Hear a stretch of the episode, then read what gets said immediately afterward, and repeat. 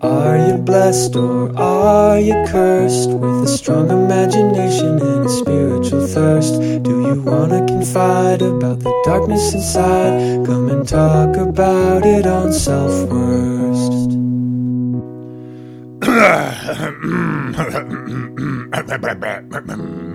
hi, hi, what's up? Hello, it's me, Brad Pearson. Welcome to another episode of Self Worst, the podcast about mental health and uh, being a useful person and trying to navigate uh, modern capitalism, such as it is, and uh, just you know doing some shit with your life because I guess you got to.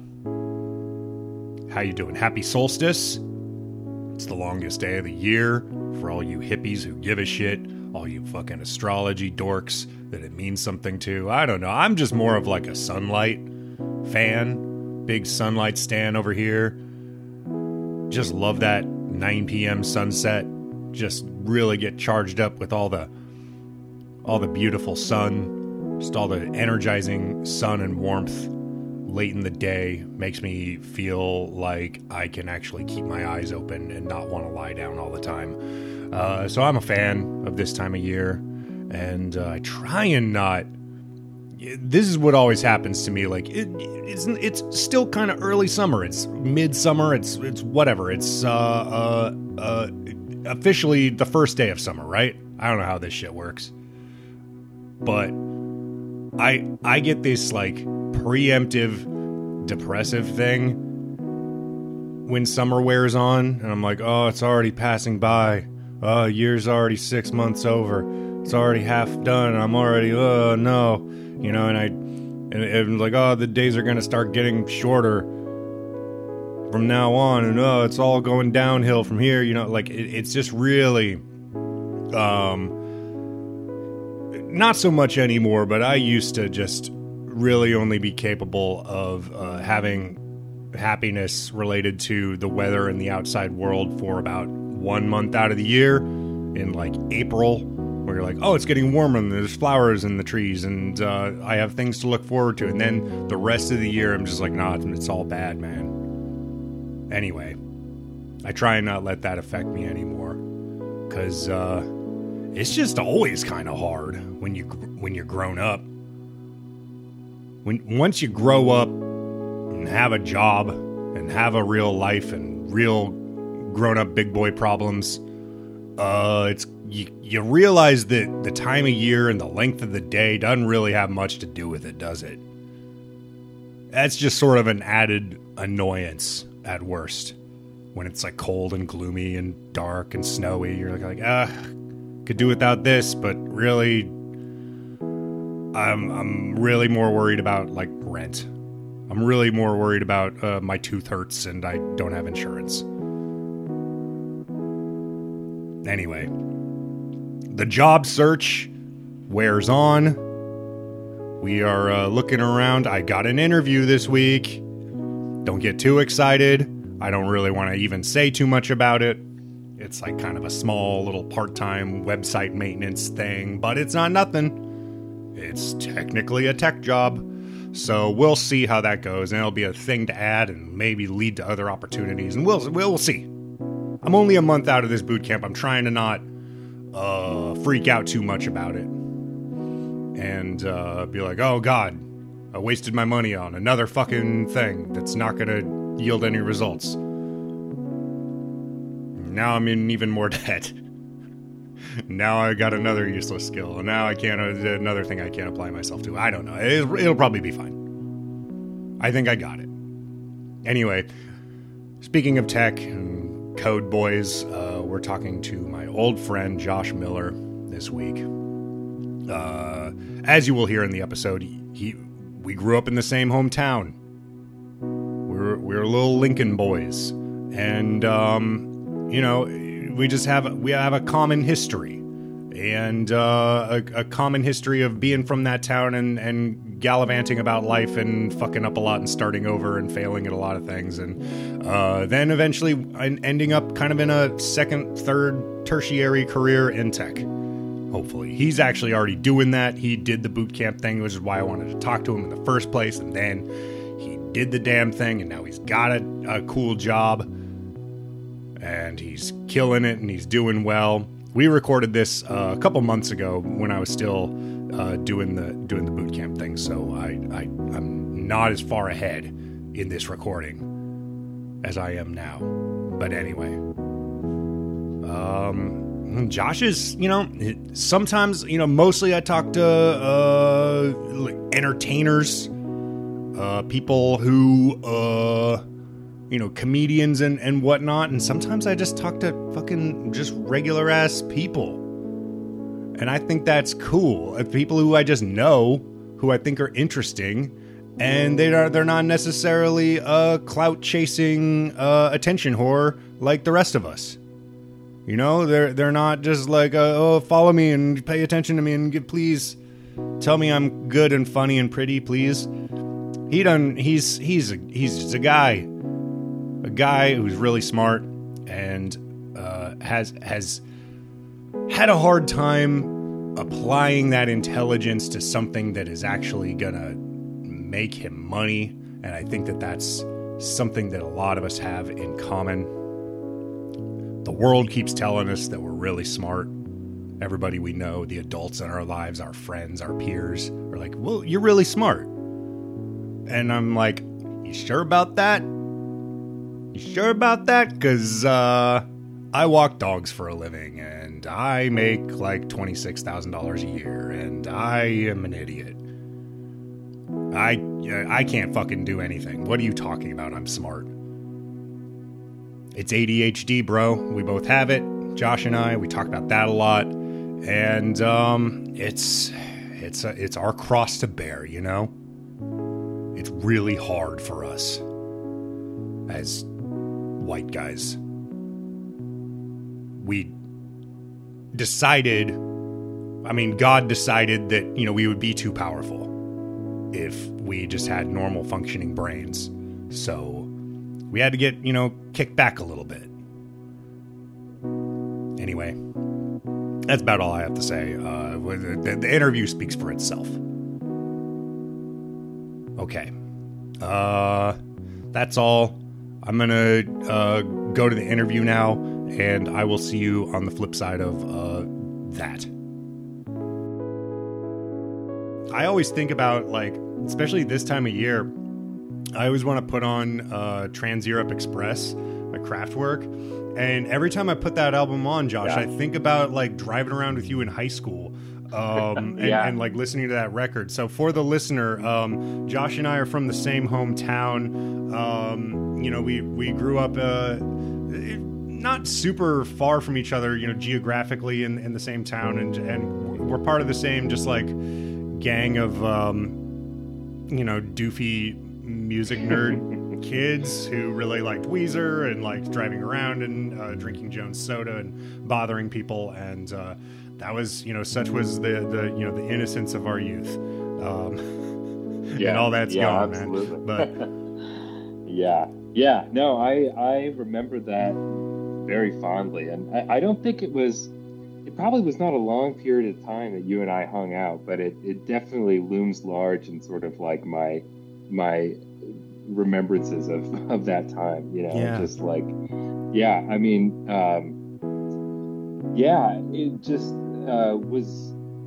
Uh, uh, I'm just yeah, it's all coming back to me now. You know, like you used to go to the. I the first time I remember meeting you actually was at a uh, at a show at Antelope Park. yeah Uh, it was some like open bandshell show, and uh, I think you were playing with like a Gambit doll or like an action figure. Yeah. or, uh, yeah. I or- or don't maybe remember where I got that but that was like my bit for the day um was I Mm-hmm. Yeah. found I think it was maybe at a garage sale or something or I, I stole it from one of my friends but I thought it was really funny that I had a Gambit toy and it was like a Yeah. big it was like a big like GI Joe size you know like maybe like two foot tall 18 inch like kind of action figure thing of Right, Gambit and I was going around bothering everybody and like telling them to like take their picture with the Gambit toy and like that was I didn't know what the fuck I was trying to like yeah, man. prove or be that but you know that's that's uh I, I wanted to make an impression on people and i guess i did I yeah, that's true. Well, yeah, the other thing that I remember from that show specifically that has nothing to do with you is, you know, I was I was often, you know, the young person at those shows, or and, and you know, at the time that meant that I was 14 while everybody else was 16 or something. yeah i know well that's the thing Yeah, is right. like you know this this period of time makes such a big impression on us and and yet it probably is like a six month maybe a Yeah, year exactly span right, and it feels right. like this epic but it really was Yeah. a relatively short amount of time and also like yeah age differences then are just like it's really nothing we're like two years right, apart Exactly. Yeah, yeah. And so I, I was just sort of like getting into this is like the heaviest air quotes I've ever done, but like punk culture, right? Which is this, this to keep in mind, this probably would have been like this is probably 2000, 2001 ish. I would Somewhere say around there. maybe yeah, 2002. And um, you know, I was meeting friends who were like into pop punk at the time was big, and that's the kind of show we were seeing there. And I had just seen that movie SLC Punk, hmm which was like that that loomed large among that a certain mem- super members of that community. It was like, oh, you gotta see absolutely yeah that movie's a movie- revelation It fucking sucks, man. It's I'm not a good movie. it's not a good movie. There's a lot. even I mean, Empire Records. yeah. Like it's it's fun. Yeah, oh, you go back and watch it, and you're like, oh, this is cool. This sucks shit. Right. But like, it's Yeah, I, I get why I liked Well, it as a teenager. Yeah. Oh no, totally. But uh, uh, I just remember it's, it, this isn't a particularly funny story, except uh, just very embarrassing myself, like having watched that and it's just realizing what a little kid I was because one of the lead singers of the band, his name was Steve-O, and he had blue hair like the guy in SLC Punk, whose name is also Steve-O. And so I, after the show, I went up and asked him if that's why he called himself Steve-O. And he looked at me like I was a fucking 12 year old kid, which I basically was, and and was like, no, and then went like talked to some girls or something.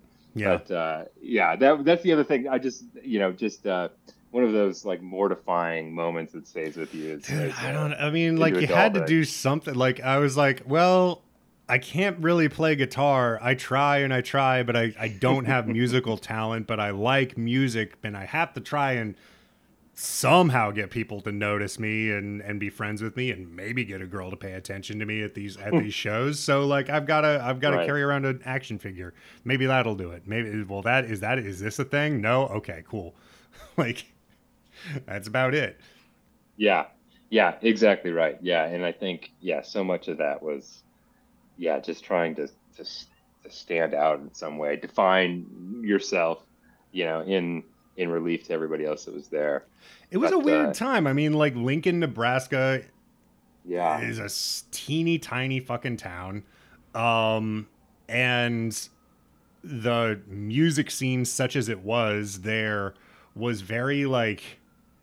I mean, there was all that Saddle Creek stuff happening up in Omaha, but that was like the next town over. And Lincoln had a couple interesting things, but mostly it was just pop punk. Mostly it was just it was just bands trying to sound like Sum 41, you know, and and, Right. and not very good. And like yeah, yeah, no, but Yeah. that was all we had in terms of like a subculture because the internet wasn't really a thing yet. Like it was almost a thing. We were again in this like yeah, liminal space. Like this was a year before 9-11 this was right as instant messenger was starting to come online like Mhm.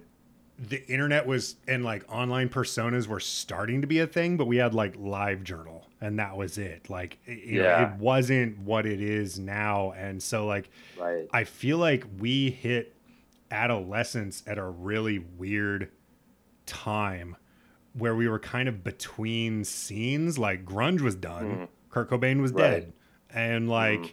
all that was happening for the latter half of the 90s was just like a bunch of like butt rock imitation stuff and sucked and Right. but like indie hadn't fully blossomed yet. Like we were Mm. it was it was just starting to kind of like gel and become a thing and and it wasn't really there yet. And so and hadn't really reached our teeny tiny towns anyway. So like we we only had like we were like oh you know Weezer is that indie rock? Like they they have right yeah. He he wears uh horn rimmed glasses and stuff. Like is that what that means? I don't know.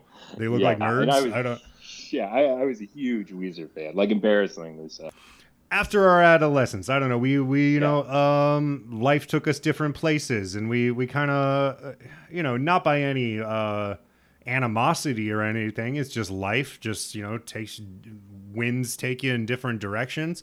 Um and uh where where'd you go all these years? What's what's been going on? Fill me in Yeah, man. So it's been a lot of places, or I've been a lot of places. Yeah, I remember. So yeah, graduated high school um, in Lincoln, and, and right after that, I uh, moved to St. Paul, Minnesota, um, which I think concurrently with while you were in Minneapolis because you went to MCAD, right? Correct. And uh, I think we actually met up one time there. I don't really. I, I have like a vague recollection of that. i have vague Um, yeah, yeah. Yeah.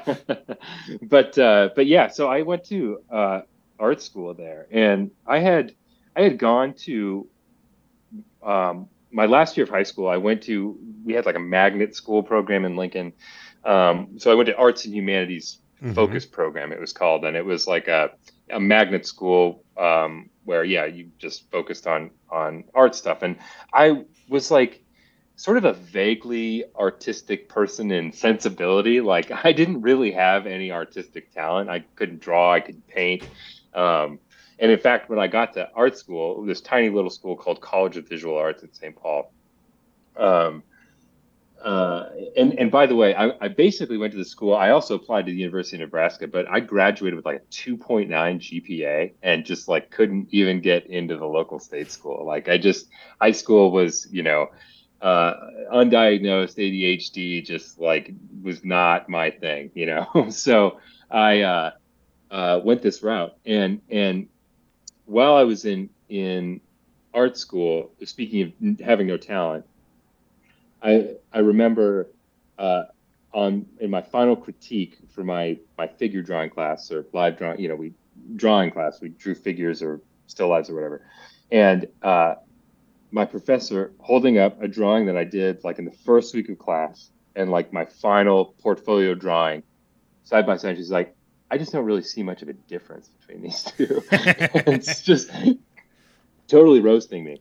Um, and I mean, and uh, you know, she was right to some extent. Um, and so I, I actually was enrolled in that school for like less than a semester um, because what ended up happening was um, I uh, I couldn't get financial aid. Like I'd, I'd, I'd gotten some financial aid, but uh, my parents, well, my- in particular, my, my dad refused to co-sign any student loans. And so that meant I just couldn't get them. And so I just, I went until the registrar came and pulled me out of class and said, Hey, you can't pay, you haven't paid for school, so you have to leave. And I did. I never went back to that school in particular. In hindsight, so- your dad not co-signing on student loans for art school is maybe I maybe a good like I could under I could see where he's you know yeah, I guess having so. having Yeah, been I burdened mean- with with uh, art school student loans for for a full term. Uh, Right. Yeah. Right. Yeah.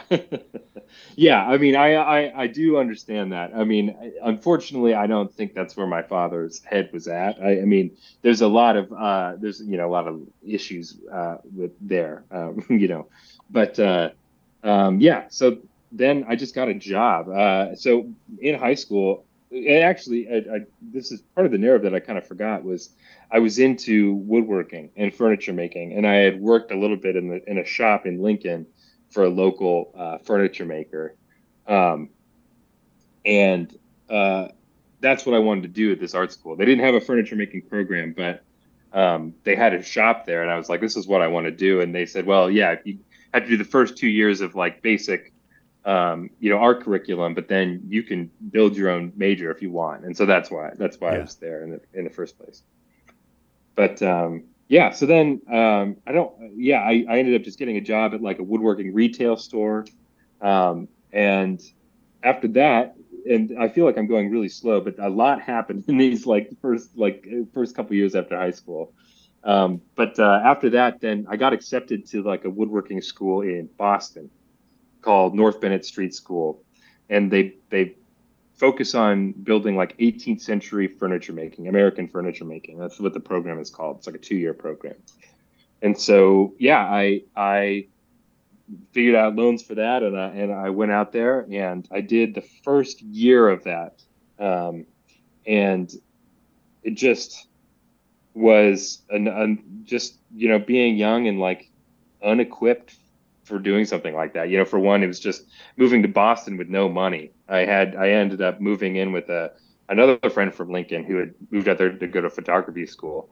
But you know, just trying to scrape by, and it just was was a combination of of you know like working late nights and like not making it to school on time, and just you know again that that you know sort of like not knowing how to study or not knowing how to spend time in school, just not getting stuff done. And then, so I, I ended up dropping. I finished the first year, but then just didn't go back. I moved back to Lincoln after that. I worked for the furniture maker that um, that I did for a while, and just kind of started working in the trades and did a lot of different stuff. Um, not only in the trades, I worked at coffee shops, you know, whatever odd jobs. I worked for a company in Lincoln for a while called Duncan Aviation, Mm-hmm. which you're probably familiar with, and I built cabinets in airplanes with them. Um, and then around, I've been trying to remember what year this was, but I think it was like in 2009, 2010 to situate like where we're at. I ended up moving out to Seattle with a friend of mine. Um, Washington, in we moved to Washington State initially, um, on the peninsula, and uh, yeah, just to kind of like move somewhere. You know, it's like you know that Yeah. that time in your life.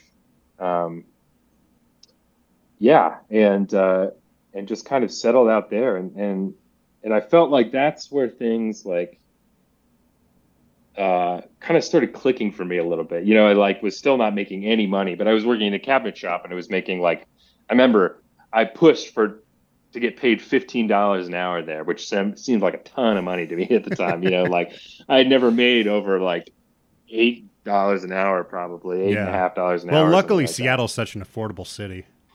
yeah, right. Exactly right. I had a really abusive boss at that job, just like a total maniac who made my life hell. You know, Mhm. like the the the story that I I tell to like kind of illustrate it was we had an electrician. We you know the shop had really high ceilings and he was redoing the lighting in there, so he had an electrician in there during the day redoing the lighting and the electrician had these big you know 40 foot ladders up all over the shop that he had left up oh you know he'd left for the day and he'd left his ladders up because he was coming back the next morning and i got the shop at like five in the morning or whatever and i had to use some of the I should have to go to the shop it. at 5 a.m.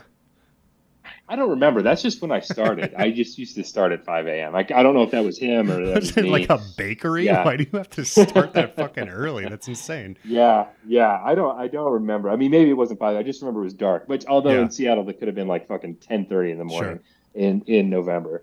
But uh, I did used to go in early anyway.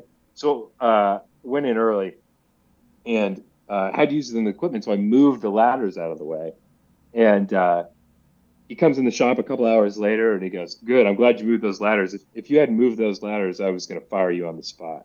I'm like, "What are you even talking about? You know, like I didn't put them there." Right. you know and yeah I, I don't know he's just a weird weird guy and uh you know was like sending me to customers houses it's like you know i i would work like you know these 14 hour days or whatever seven o'clock at night go to a customer to get half a payment on a job because we were running out of money the shop was running out of money or whatever you know Right. you had to keep the lights on so anyway i i didn't show up for that job for like a, a monday i just couldn't do it no in fact i'd gone down to portland to see a friend and i just took a long weekend without telling him and so he fired me so I got like a little job at a cheese shop for a while, and then ended up making, um, uh, working for this place in Seattle, which actually is one of my favorite jobs I've ever had. It was a, a company called Dusty Strings, and they they make instruments. They make harps and hammered dulcimers.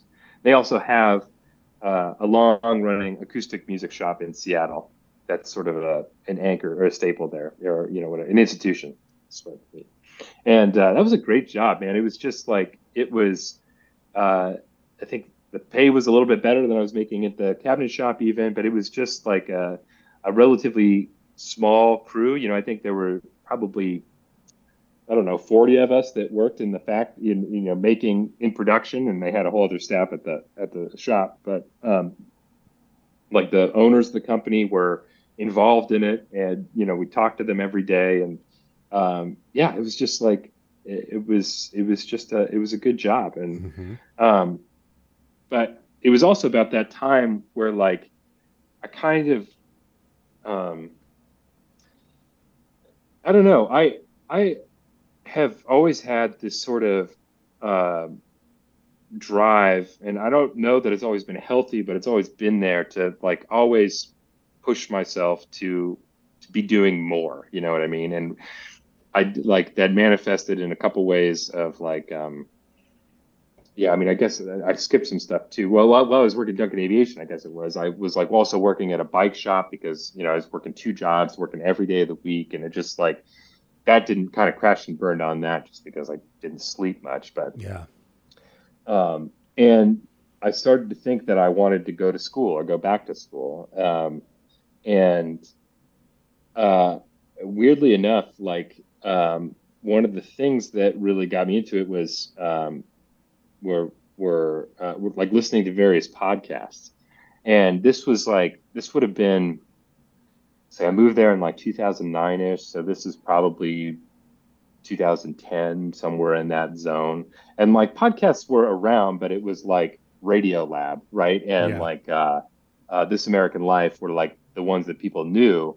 But there were, it was just starting to like, you know, there there were like um, lower. What what do I want to say? Smaller ones, ones you know, like uh, you know, Maximum Fun was going at that mm-hmm. time. I remember uh, like Jordan Jesse Go was definitely going, and I think my brother and my, my brother, my brother and me had just started, or like, I mean, they'd been going for a couple years maybe. Yeah. But anyway, that all to say, it was like kind of a weird thing. But in a production job, one of the things is like, uh, and one of the things I liked about it is like the work is once you kind of get into the groove of what you're doing, it's mm-hmm. very nonverbal, and I don't mean just like not talking, but it's like your thoughts um, you're you're doing stuff in a way where you're not thinking about like uh, uh, you're thinking about what you're doing, but you're not thinking about it in in words or yeah. Verbal. It's a it's you're a somatic job. It. Yeah, exactly. I like I like a yeah. somatic job. Yeah, yeah, very somatic, and so um, so that leaves you know I just listen to podcasts like eight hours a day. You know? Yeah, same. And so I listen to yeah, and um, and I got really into this one in particular called TWIV, This Week in Virology, which was just like four virologists and they like pick a couple of papers that came out that week and just talk about it in depth. And uh, I liked it because, um, you know, I mentioned like Radiolab. Radiolab is great and all, but like I always hated that sort of popular science show because it felt so surface level to mm-hmm. me. And like TWIV was like the first time when I'm like, oh no, like this is like I, I'm way out of my depth here, but they're like talking, actually talking about this at an expert level, right? And it's like that. I don't know where you found that before, like, um, before that stage of the internet. You know, podcasts in particular, I think are are a perfect medium for doing that kind of thing, right? Because you can kind of pick whatever niche topic you want and just go for it. You know what I mean? And and and more often than not, it seems to find an audience. You know, and um, and it just sort of like, yeah, sparked an interest in me, and and I started, uh, I I. Um, this was like actually sort of one of my first dalliances with programming on it because uh, I I'd done some programming in high school and um, was sort of interested in it. And uh, at the time, uh, this was also sort of like the beginning of like open courseware, right? You know, like uh, uh, universities were just starting to like publish um, their lectures online, which is because you know ever is a huge thing, but it wasn't very widespread at that point, and nobody had them like on podcast feeds, right? Yeah. And so I built a short script to strip all of the MP3s off of Yale's open course website so that I could put them on my phone and listen to them when I was at work. Oh, cool. And uh, yeah, and I did like uh, um, so I started listening to like biology courses and stuff that had to do with. Yeah. Um, I listened to some courses on like evolution and genetic and stuff that had to do with viruses, and so yeah, I just kind of it's sort of you know because of like my my my performance in high school and you know having to drop out of school. I think I didn't mention, but um, I had like tried to go back to school at just the, the local community college in Lincoln at one time, and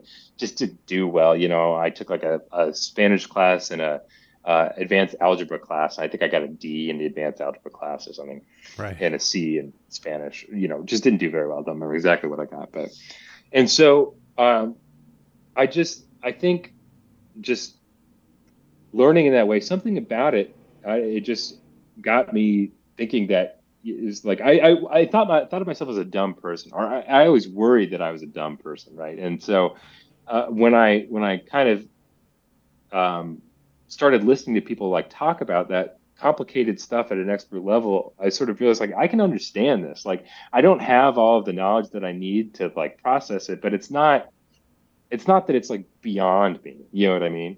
Yeah. and and so that gave me some confidence and i started going to school then and um, uh, yeah at north seattle community college started taking courses um, to yeah i wanted to study biochemistry and It's just that you Um, learn a little bit different.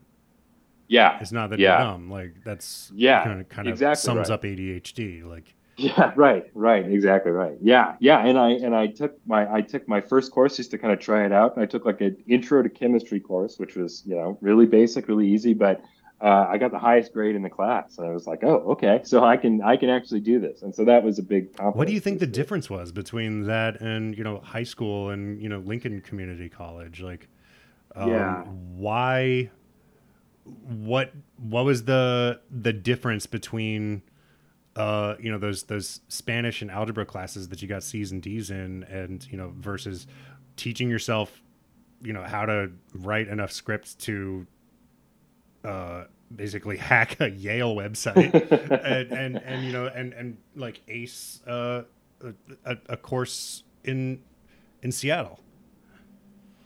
Yeah, I mean, I think that some of it was just like the um, the inherent uh, maturity you get from just getting a little bit older. You know what I mean? I, I, I mean, maybe I don't know. Maybe that's not inherent, but I think in some ways, like the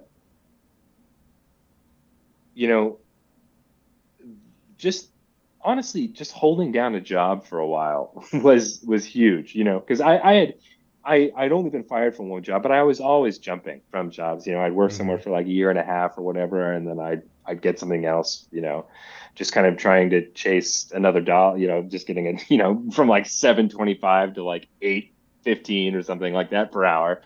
But um, yeah, I think I think, uh, but that the job that that that uh, um, job at Dusty Strings, you know, I had for I had for a few years, and I probably wasn't working for it, working it that long before I got this job. But I think it was just sort of the stability of that, you know, and is, is part of it.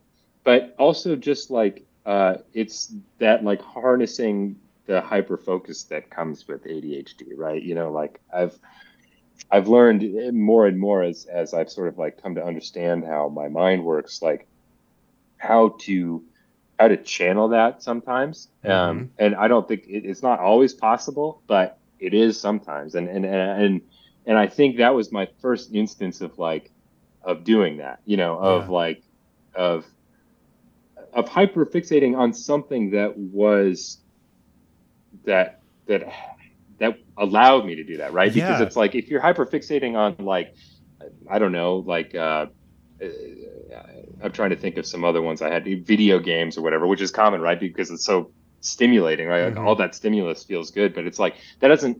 There's there's not there's a there's a hard endpoint to that, right? I mean, like you might. The, well, there's an end of that video game or whatever, or like Yeah. you know, you're just gonna get into more video games. It's not gonna. There's no like. uh there's I'm not like I'm not like knocking video games, uh, but I just there's not like a there's not like a path out of that. You know what I mean? Whereas like in in in in for me, diving into like biochemistry, like there is like a laid out path. Like I could take steps to like build a career in this, or like mm-hmm. it's just it's just endless. Like I mean, I can follow that this this hyperfixation is as far as I want to go, you know, and um, and there's just like more material that is like structured in a way that I can access it. I guess is what I can say, meaning like university or whatever. Yeah, and so I, mean, I think that like in some ways it's kind of lucky, but yeah, having ADHD is kind of like having um, it's like a superpower that you can't control you know, mm-hmm. like it's uh, like yeah. like if you're like the Hulk or something. Like sometimes you want to apply it and you can't and he doesn't come out and you're like you're getting your ass kicked and like the other guy doesn't show up and you're like, "Ah, what's happening?" You know, or or like sometimes you're just trying to chill and then your superpowers turn on and and and you know, it's it's not the time or place for it. Yeah, I mean, and I, I relate to that too with like with like woodworking, you know, because I think in some ways that was like a hyperfixation of mine. Um, but you know, I just, um, you know, I, I think too. So there's like sort of this truism that people say, or or whatever. Uh, um, maybe it's not even a truism, but you know, like there's just a fact of life, right? Like it's always going to be someone that uh, is better than you at whatever you're trying to do, right? Sure. And often they're going to be in the same room with you, right? And I think when I was younger, because of insecurity and stuff, and and also because of like the shame stuff that's related, like the dark side of. Well, I don't know if it's the dark. What, anyway, the yeah, it's, a, it's a darkness that comes with it for sure. It's a darkness that comes with it. But I'm just saying I, what I what I I didn't want to say like the fix the hyperfixation stuff is always like the light side, right? It's not always good. It's also kind of has its own darkness to it. But anyway, like the shame part that comes with ADHD or that's often associated with it. Um, you know, I I just always I I I didn't know how to handle not being the best person. And, and and that sounds weird to me even to say because I'm not a very competitive person, mm-hmm. but I'm also kind of not competitive because I don't like to lose. You know what I mean? Like I'm not it didn't manifest in a way where like I don't right. like I'm not a I'm not a controller thrower thrower to like go back to video games. I'm just like i am going to sit this one out because I don't I don't want to even try because I don't want to lose in front of people, right? And so uh, it kind of manifested that way.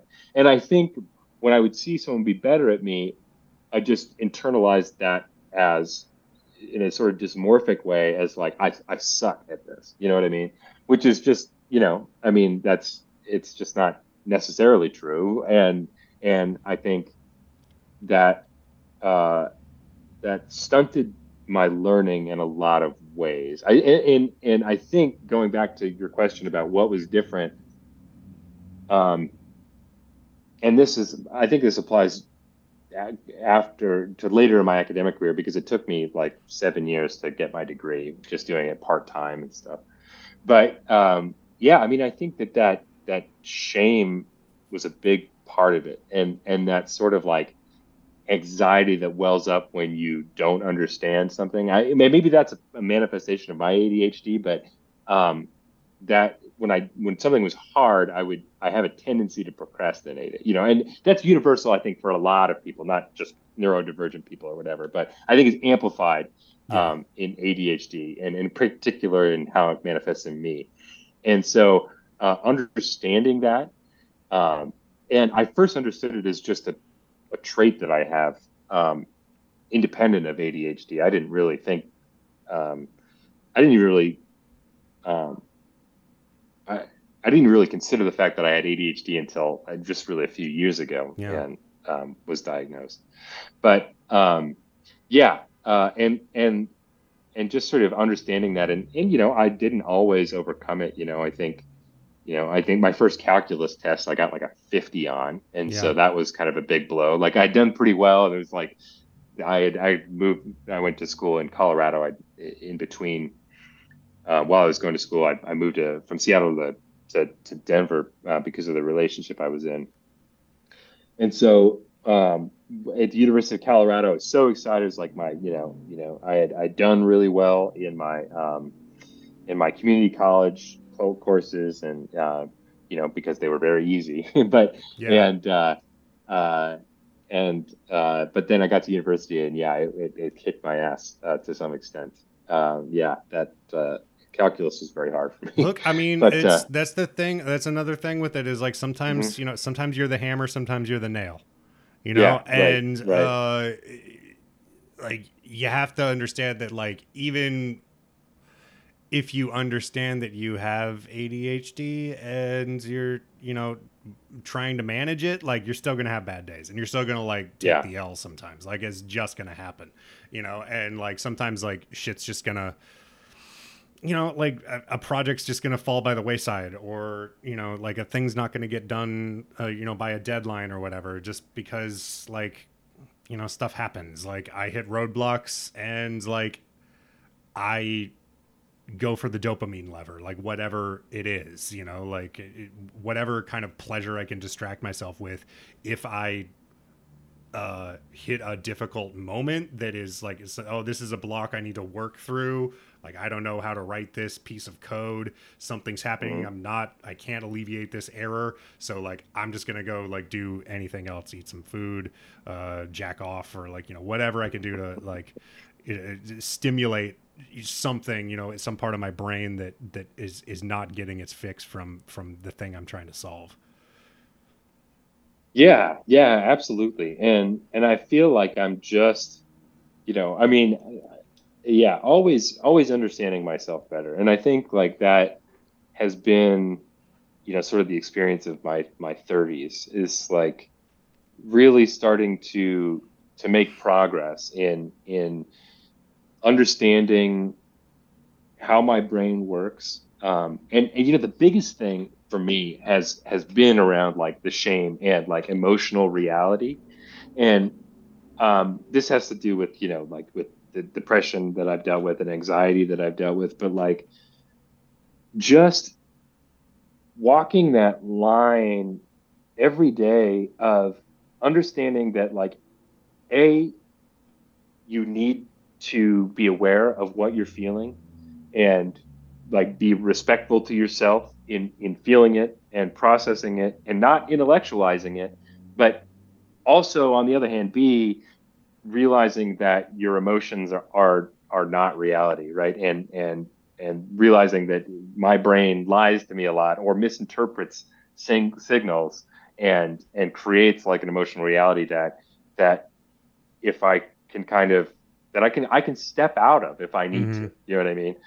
And um, yeah, and and I think like finding that I've been better at finding that line over the past few years, but that's been kind of the biggest revelation for me because that helps me regulate my my hyperfixation and stuff too. Because you know you hit that roadblock, you want to find that stimulus, and for me, yeah, it's like it's sort of like a mounting anxiety is how it, it persists. I've said, or like a shame, and it's just sort of like talking yourself down from that. Just like, no, you mean you just got, it's not, it's to like, and I think um, it's like finding the dopamine trigger and solving that problem, right? And like, like you said, like I'm not saying that it's like a I've weaponized it perfectly, but I've gotten yeah. incrementally better at it over time. You know what I mean? I've I've learned to like know when to call it you know when know mm-hmm. when to just be mm-hmm. like i'm stuck. I need to like look at a guide. I need to take a walk around the block. I need to you know phone a friend whatever and just be like i can't solve this one. I need to raise my hand and just be like hey teacher this one's this one's beyond me. Sorry. Like i cannot white knuckle this one myself you know and and that's been a really hard one to um to to know when to you know when to do because like i feel like uh another part of I don't know, just growing up a certain way, you you have it kind of drilled into your head that you don't want to be too soft and you don't want to give up too mm. quick and you don't want to be seen as lazy or like not trying hard or you can't hack it. So you have to like push yourself and discipline is super important for people with ADHD especially. Like you do have to kind of push yourself through discomfort and and keep working even though you want to lay down you know like right uh that that is part of it but it's also balanced with like knowing when to like mm, no you actually you can call it a night and like take a nap come back to the uh, to this tomorrow you're not copping out, you know, because like I've done both. I, have done I've done both. You know, I've I've totally fucking shirked responsibilities and chores and like disguise it as like, oh, this is self care. Like you know, like no, right, no, you're right. just being lazy. Yeah, yeah, yeah, yeah. And I think yeah, it's just it is it is just sort of a, a balance between those two that that everybody has to sort of yeah find find i mean and it, it shifts you know right it's not it's not the same for every situation it's not the same line it's not the same tipping point you know but i think yeah just sort of of, of just having a, a, greater awareness of of how my brain is processing stuff you know um, i think yeah has has been has been a big boon for me and and i guess i should say uh, or we should say that um, part of the reason we've reconnected is so after i got my degree i um, I you actually got a degree in, in, in what? Biochemistry. Biochemistry. Biochemistry. Okay. Mm-hmm. Right, right.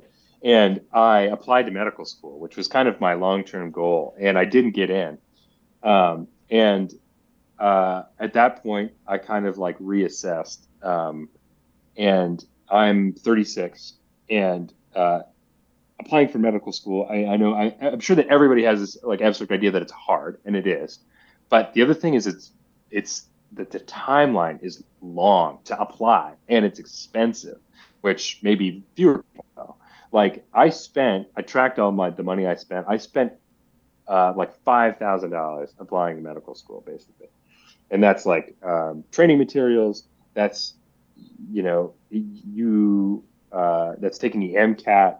You know, is, is like three hundred dollars. You pay hundred dollars for every school that you apply to and an additional hundred dollars for their secondary application.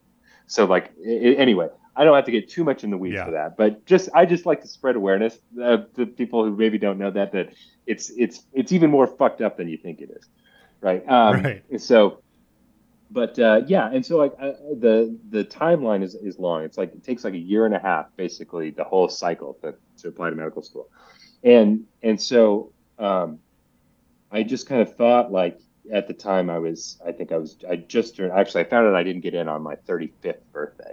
I got an email on on my birthday, and um, and and I was disappointed, but I wasn't devastated honestly. And and I had I'd gotten all the way up to an uh, an an interview by the way, which is um, at one school at, at the at the university in Nebraska. Um, so um, I moved back to Nebraska after during the pandemic. Um, and uh, finished, you know, finished up my school remote um, because I got divorced. Since I'll just slide that in Sure. right right now. But uh, but yeah, and I kind of just took stock, and, and I realized like I didn't want to spend all that time to maybe make it into medical school in two years, right? And then do eight more years of school uh, on the back end. You know, Yeah. I felt like I had the momentum going into the first application cycle, um, and then and it just uh, I just didn't have it at that point. So my brother had gotten into programming. Uh, it's been you know while I was going to school, and uh, he did a boot camp, um, and I was well, and this was while I was still. Um, I think I'd left Seattle already. I was so I was living in Colorado when he did that, and uh, so I kind of like explored my options. Yeah, and I'd like I like looked went went as far as to look at a couple boot camps in Denver and take took I took like a short course from one of them, like a couple weeks of some data, Python again, data science stuff. But it just could never I could never kind of work it out. Like my thinking was like, oh, I could over the summer I could do like a boot camp and then get a job as a software developer to kind of support the rest of my schooling, right? Because I Mhm. still had a couple years of schooling left to do. And I was always scraping by, you know, and it was like, well, it, it kind of, and I like doing it, and it would be applicable if I wanted to do research, you know, down the line. Uh, but it just never really worked out. So that all to say, after I didn't get into medical school, that was sort of like the obvious um, uh, next step for me. And so uh, I was working, um, I was working in a like a, a shitty clinical research job, um, and uh, uh, did a boot camp in uh, just August of last year.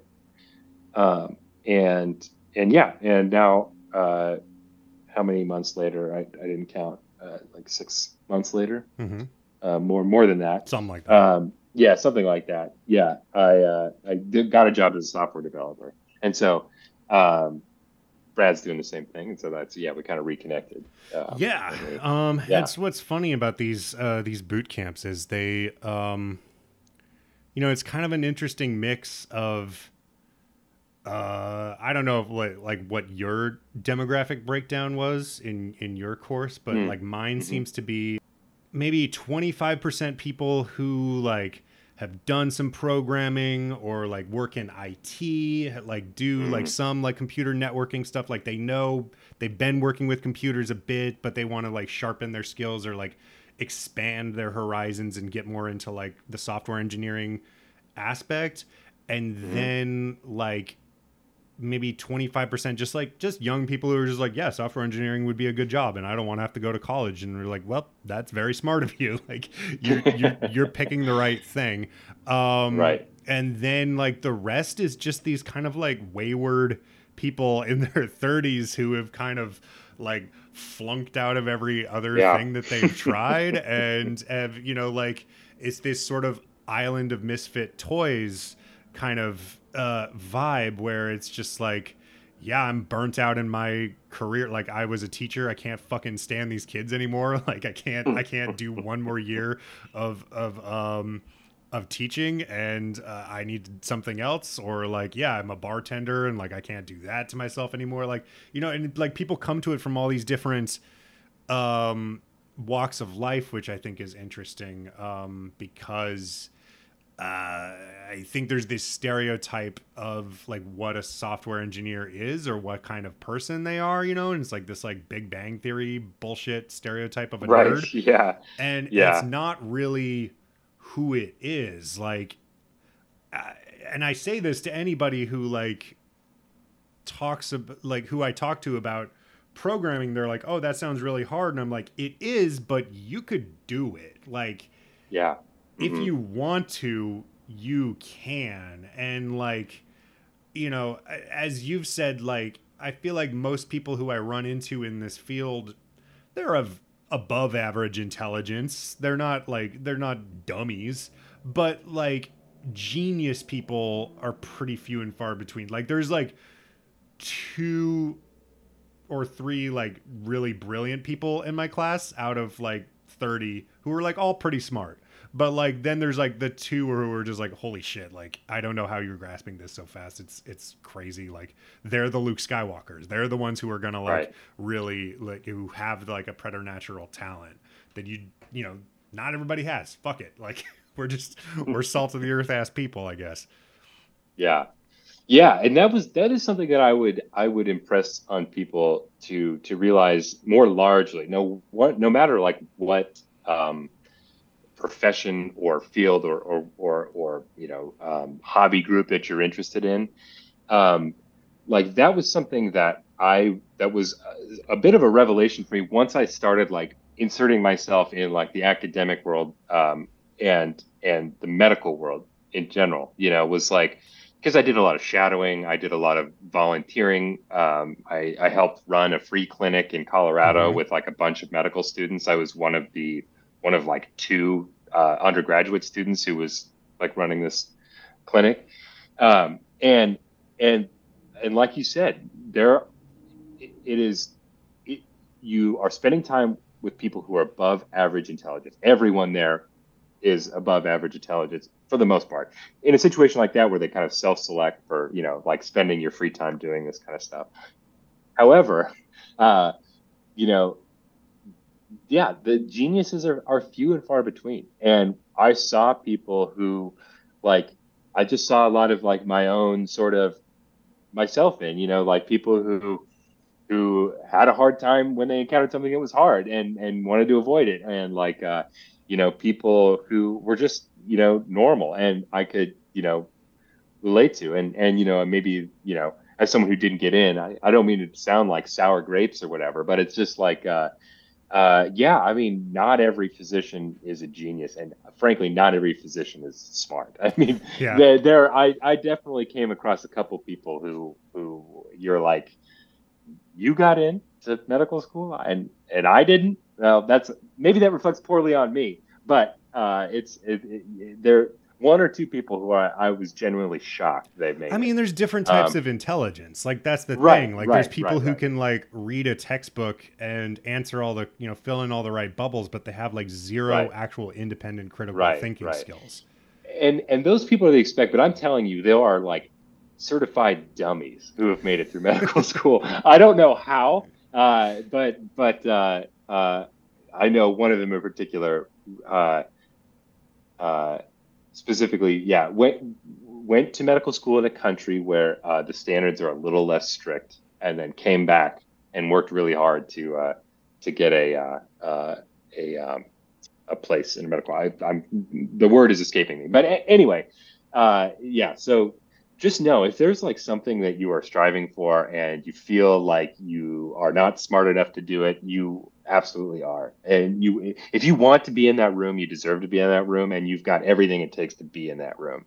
And uh, even even you know failing to get to medical school was a huge lesson in that for me. It was just like you just insert yourself there, you know, and and and I, and I, I want to take a second to you know acknowledge that I'm a white man, and so it is easier for me to insert myself in spaces. So Sure. I I understand that that um, that might uh, ring false for some people, and I and I understand that. But but I do truly believe that that if you've got the interest in it, then you're smart enough to to get there. And and um, you know, um, yeah, that was a Yeah. that was a lesson for me. There's just not there's this not like selling yourself out. American uh really I I think particularly among Americans is there's, there's this idea of like being exceptional and like the TED Talk kind of culture of like Right. Yeah. you have to be like the most brilliant and you know like and I see it all the time especially here like here in New York every fucking parent thinks that their kid is going to be like the next genius who's going to change the world and it's just like I- I mean I'm sure they're smart I'm not trying to like diss your kid but like maybe they're just maybe like just let them be like a kid and like discover who they want to be and like don't necessarily like push them into like feeling like they need to be you know top of the world king shit like jay-z and beyonce like it, it, it doesn't work that way for everybody i'm sorry. And you know it, it's like i don't know like when i was i was in therapy for a long time in um there was a, a free program through Columbia, uh, which is really cool uh, that they do that. But it's um, also sort of a training program for their PhD students.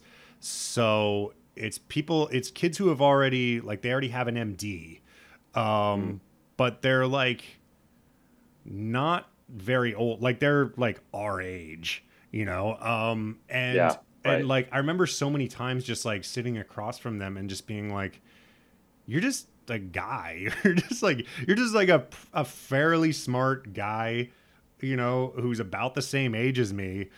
Um, but you're not like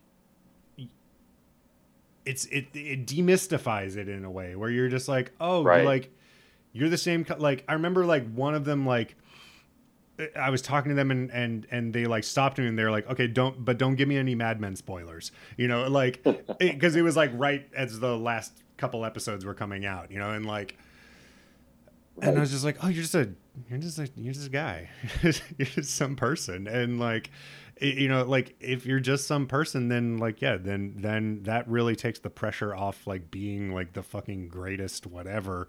Like it, there's plenty of space for like people who are like you know pretty good, pretty pretty good at what they do, and not like fucking incredible. Because I really Yeah. beat myself up for the longest time and like felt like throughout my whole 20s like the clock's ticking if you don't make it whatever the fuck that means by the time you're 25 then you're done you know mm-hmm. and like Right. that will make you suicidal i can tell yeah, you well, yeah, like it yeah. just is is not a healthy mentality especially when you're in like a hyper competitive like really ego driven um you know, industry like if you're working in the film industry if you're working in the arts if you're working in like music or or or comedy or anything that's like very like your face is your business then like man, like no wonder people like go off their fucking nut.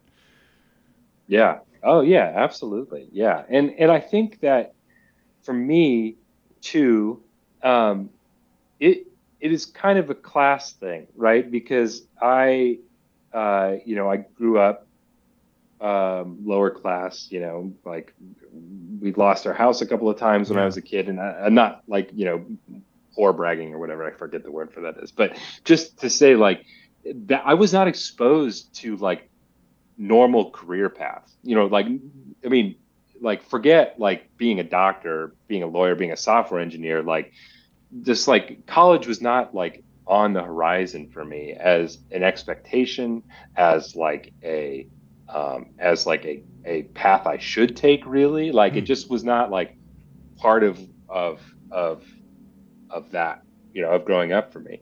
And I think like uh, just having those trajectories like modeled for you in some way like is a is a huge you know what i mean and and um, that's where at least some of it you know i think for me was took me a long time to get to oh know? yeah absolutely mm-hmm. like in in um in the arts and entertainment and, and all of that stuff like there you know the the degree of nepotism not just mm-hmm. like my parents are rich or my parents are already in show business or whatever, but there's just this I'm dressed for success kind of thing where yeah, you're just told from a young age that like this is a path for you and this is how you go get that. Mm-hmm. But for a lot of people, like you're the first person in your whole lineage who's left their home state, who's gone out and forged this like blazed this trail on their own has tried to like go out into this like really crazy competitive industry like uh, you know mm-hmm. Eh, you're you're already a few steps behind uh, in in that respect. And you know, again, I say this as like a white dude, you know, from a middle class background, you know, right. but like it, it's it was never really like college was always like yeah you got to go to college for me growing up but mm-hmm. um it was there just wasn't the same I mean, being from a small town in the Midwest, there's just not the same access to like anything related to to the arts um, or, or, yeah. or, or anything well, like yeah. That. Like, you know where we're from. It's you have to like kind of claw your way out of that before you can even like get started. Yeah. Yeah. No that's that's absolutely true. I mean yeah i mean yeah i was thinking about this uh, i have a a friend who um, just finished their mfa uh, in in lincoln at the at, uh, at wesleyan which is a, a, small college in lincoln. And uh, i was just thinking um, they also teach uh, at the UNL, the State University, University of Nebraska Lincoln. Um, they do they do they teach some some art courses, and and I got to thinking they they had a show which is really great, and it was like. Uh, it was like on a first Friday, which is like the art night in Lincoln, and so eh, eh, you know there's a bunch of people there, and, and like the art community there, and it just got to think it was it was a, how small that community is in that town. You know, like uh, I just like there's got to be like what like a dozen university level teaching positions. I mean, maybe mm-hmm. there's more than that, but what 25? You know, at you know at the at at the most, and it's just sort of like, yeah, to to to, to carve out some living as an artist in a town like that is just, uh, yeah, is tough, really hard, you know. Um, um, yeah, and, and, that's a world I don't really know about, but that was just something I that, that kind of occurred to me. But uh, yeah, man. I mean, I think I'm I'm learning those lessons of about exceptionalism or applying those lessons or whatever, you know, as a software engineer, you know, um, and you know, never never being the smartest person in the room, or or I should say, uh, the the best at a particular thing, you know, yeah. um, in the room. But but just kind of I I uh, something that that I've I've realized just through working a lot of jobs and and is true in this position I've been in now for a few months is like, um, you know, part of it is just like there's there's a there's a part where where perception of your peers is just really important, you know. And I think like um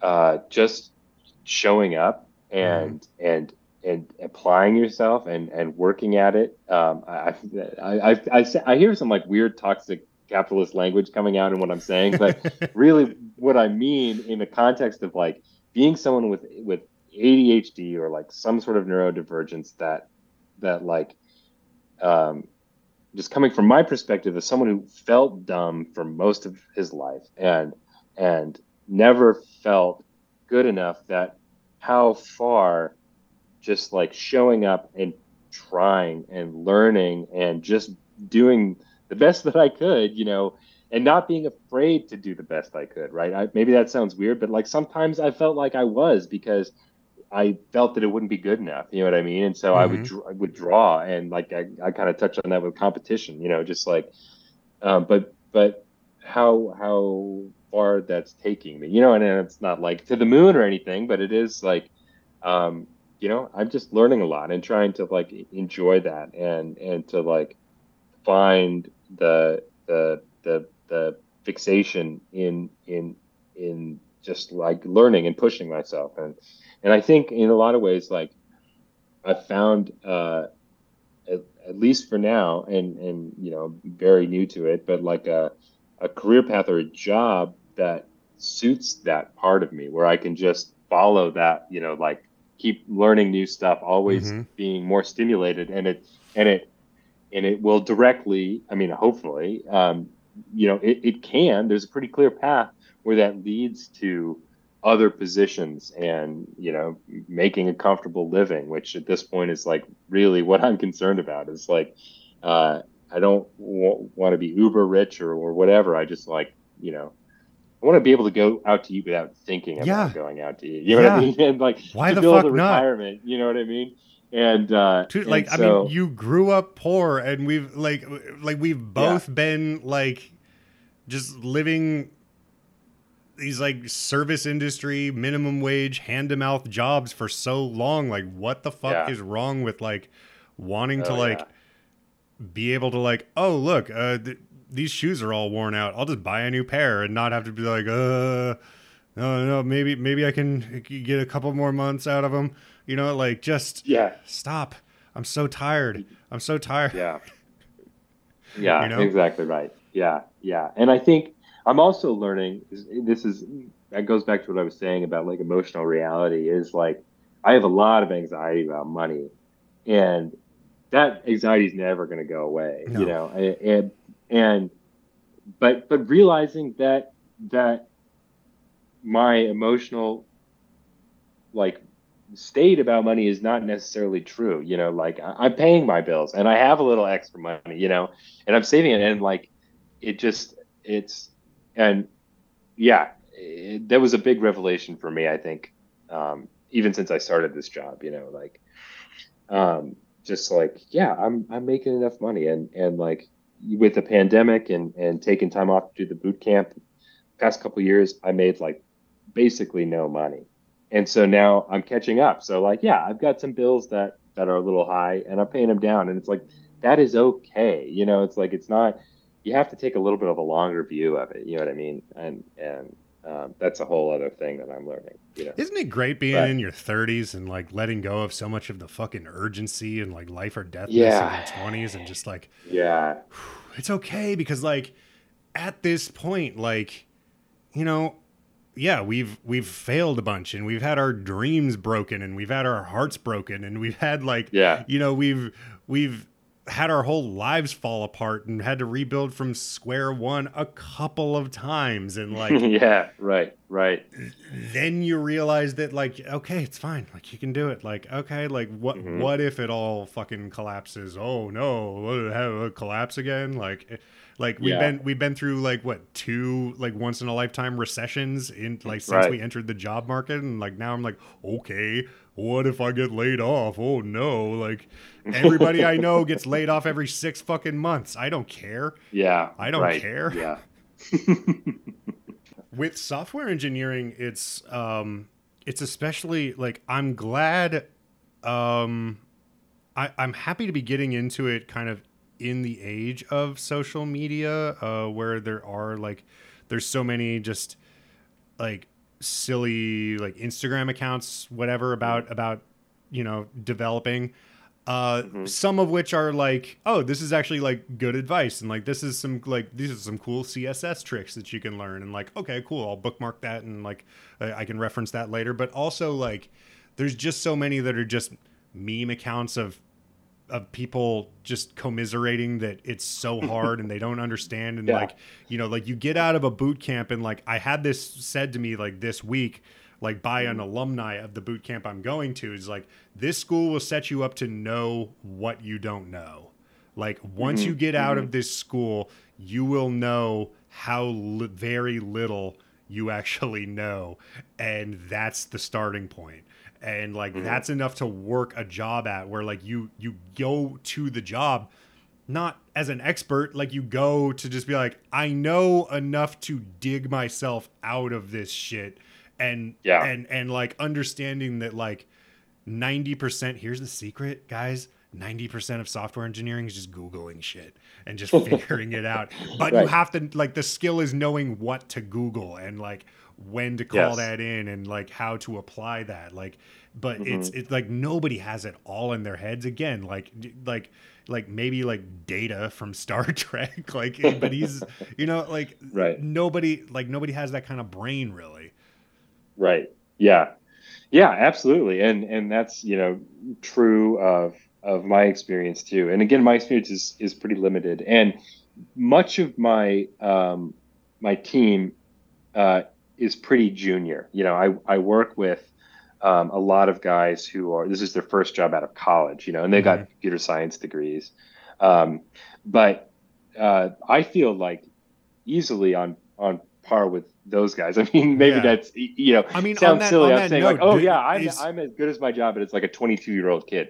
But you know, it's like some uh, having like gone to uh, and I don't mean to I don't mean to uh, denigrate 22 year olds. I know very many ma- many smart, wonderful 22 year olds. But Yeah, um, i don't know they're still 22 they still don't know shit right, right. Um, but but just you know, I think you know, having gone to a boot camp, there's some amount of uh, of an inferiority complex, at least in myself, of like you know, not having done it academically, yeah and uh, but but you know, I I I don't I don't notice much of a difference. You know, I think um, part of that is because we're working on you know like web specific technologies. Um, uh, using React in particular, and um, and that's just not something that that that's you learn in school typically. I mean, I think Mhm. some. I'm sure that there are some programs where you learn web development, but so much of it is based on um, you know computer science fundamentals. The coding that they know um, is Java in in particular. That's what people seem to learn. Um, and so yeah, so um, in that sense, I've got a little head start on them because I that's what I you know spent boot camp doing. yeah um, and it's kind of my my strength um, in insofar that I have any yet. But yeah, so it's um, yeah, it's been good. Um, you know, it's it's it's a little bit different. Um, you know, working in in Omaha. Um, you know, a lot of my boot camp alums. Um, the the one I the program I took was based in New York City. It was remote, Mhm. um, but but was based in New York City. So a lot of my uh, uh, uh, classmates uh, lived in in the city or around there, and yeah, a lot of them are making like twice, literally twice as much money as I'm making, um, because software is still very uh, in the Midwest in particular. I mean, the the the salaries are still very regional. I mean, and again, cost of living is a huge part of that. Yeah. But, um, but uh, uh, it's, um, but but yeah, I mean, it's it's. Uh, I forget what my point was with that. It's, it's just that it was it was a good it it so far it's paid off to have gone having gone to boot camp. You know. Yeah, So, I mean, and it um, sounds like you're able to like not let it get in your head that like you're, you know, you're at the same level as like a bunch of twenty year olds. you know, like Yeah, it's yeah, like yeah. that. That can again, if you were in your 20s and your ego is still bothering you about that kind of shit, then that Right. would be like embarrassing or whatever. But Yeah. like now, like, I don't know, like, I'm fully fine with working jobs with like a bunch of like fresh faced kids who are like out of, you know, out of college.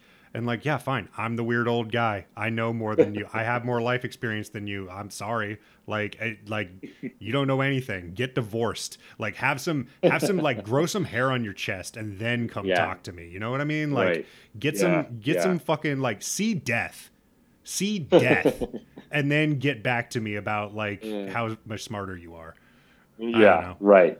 Yeah, exactly. Right. Well, and you know, just as some like practical advice to people who are maybe um, you know, in a similar situation in their 30s or 40s or whatever and and starting a new career um, is that that life experience and just ability to be like a chill person is is a Mhm. huge asset. It's a huge asset. And you will relate much better to like your manager or senior engineers uh, than these uh, really young people because uh, because of where you're at in your life. You know, right? There'll be some some senior engineers who are much younger than you, Yeah. um, for sure. But but for the most part, um, yeah, I mean that's just that's just a, a huge a huge asset, and uh, will take you a lot farther than you think. You know, um, or will go. And and I kind of said something about perception earlier, and that's kind of what I'm talking about. Is like, it's not that I'm fooling everybody, but it's just that like,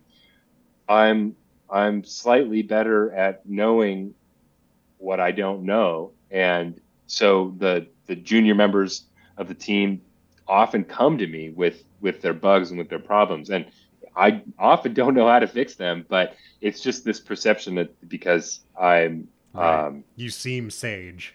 yeah, right, right. That uh, that that it, it already I, it's already kind of placed me in like a uh, yeah a, a, mentorship position, which I think is um, is good. It's, it's something that I enjoy. Honestly, I like teaching. I, I found it's a good Yeah. way to, to learn myself.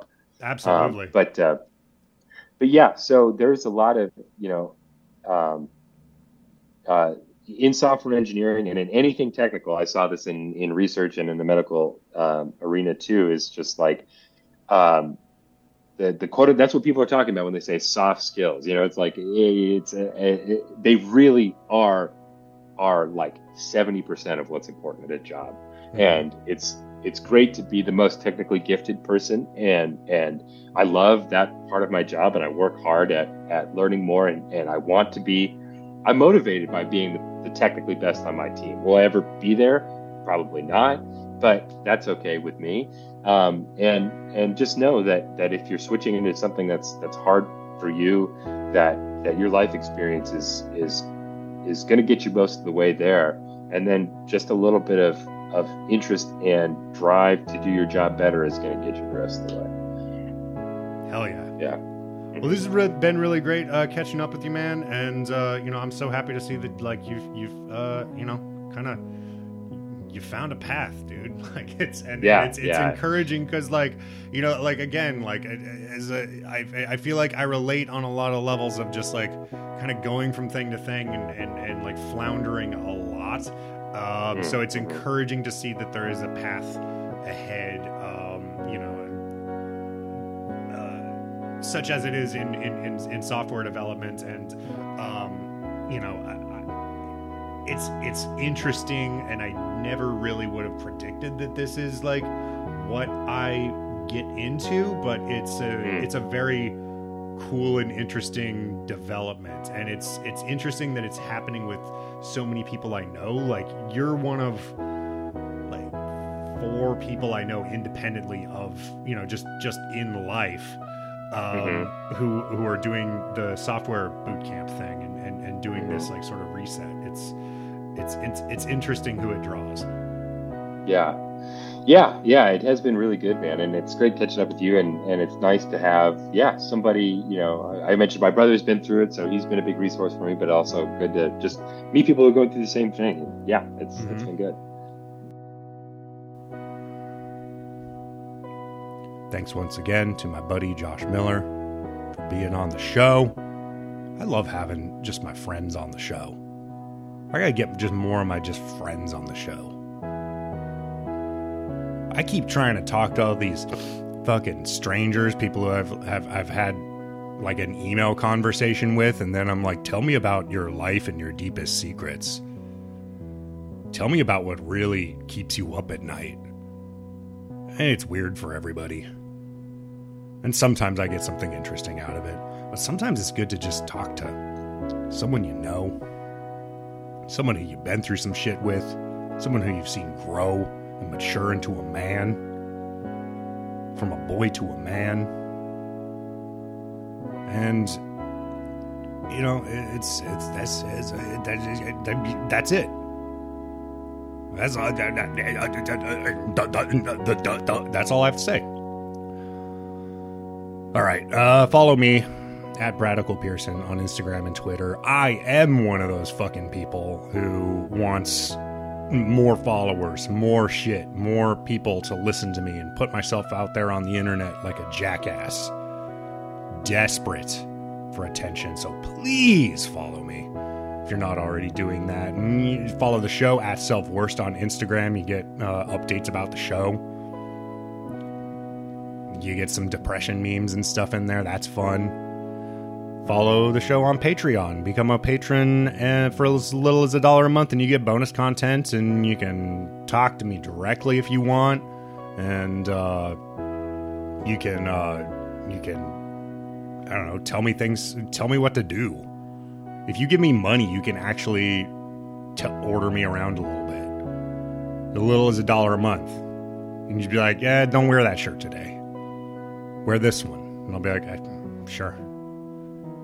You are paying me. I don't know. Uh, that's all. Thank you all for listening. I hope you got something out of today's episode. And uh, I hope you get something out of just life in general. I hope it's all not for nothing. Music is by Shea Bartel. Thank you, Shea song is written by me, performed by Shea Bartel. The artwork is by me, edited by me. I do most of the work around here, honestly. I'm Brad Pearson. Till next time, I'll see you in hell.